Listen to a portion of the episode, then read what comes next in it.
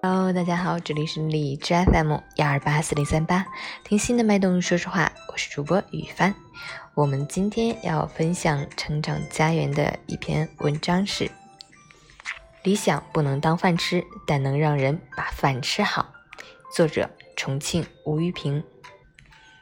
昨晚，一个三年级女孩修改完作文最后一句话，拿给我看，我满意的点了点头，并对她说道：“嗯，挺好。”他用手抚了抚自己的胸口，松了一口气，吐出一句：“这句话我等了好久。”我会心一笑，心想：这小女孩还真有意思。接着，他又严肃地提醒我：“今后说这话最好快一点。”我彻底笑喷了，怎么会有如此讨要表扬的？说罢，他随手从兜里拿出一块巧克力，一边递给我，一边说：“估计捂在兜里都变软了，赶快吃吧。”这下把我弄感动了，一句表扬的话换来一块巧克力，值。他的这篇作文写的是吴老师，说我是一个好老师，结尾处又说我更像他的一个老朋友，这正是我的教育理想：不把自己当回事儿，学生却把你当回事儿。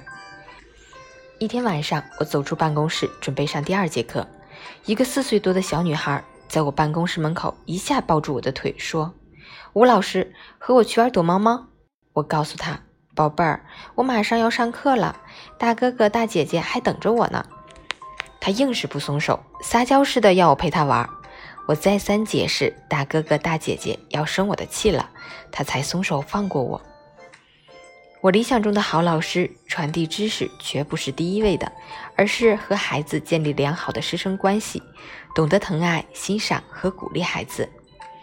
疼爱就是要有一颗敬畏生命的心，像父亲般和母亲般去怜爱他们；欣赏就是去看见孩子童真的美，陶醉于他们的生命态；鼓励就是让每个孩子树立自信，相信自己是独一无二、无可替代的存在。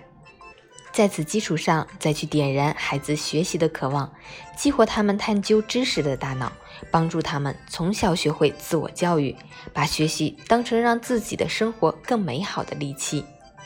我深知现实是残酷的，尤其是在应试教育愈演愈烈的当今，太多聪明伶俐的孩子无法逃脱沦为学习机器的命运，他们的灵气被磨光了，好奇心和想象力被吞噬了。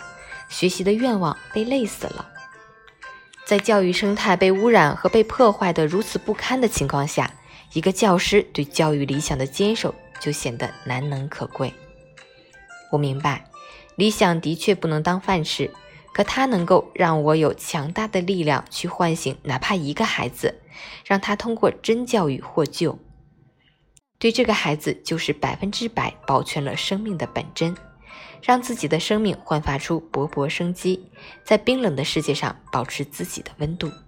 虽然不能温暖全世界，但至少可以温暖自己。在守望自己的生命同时，也让他人看见希望。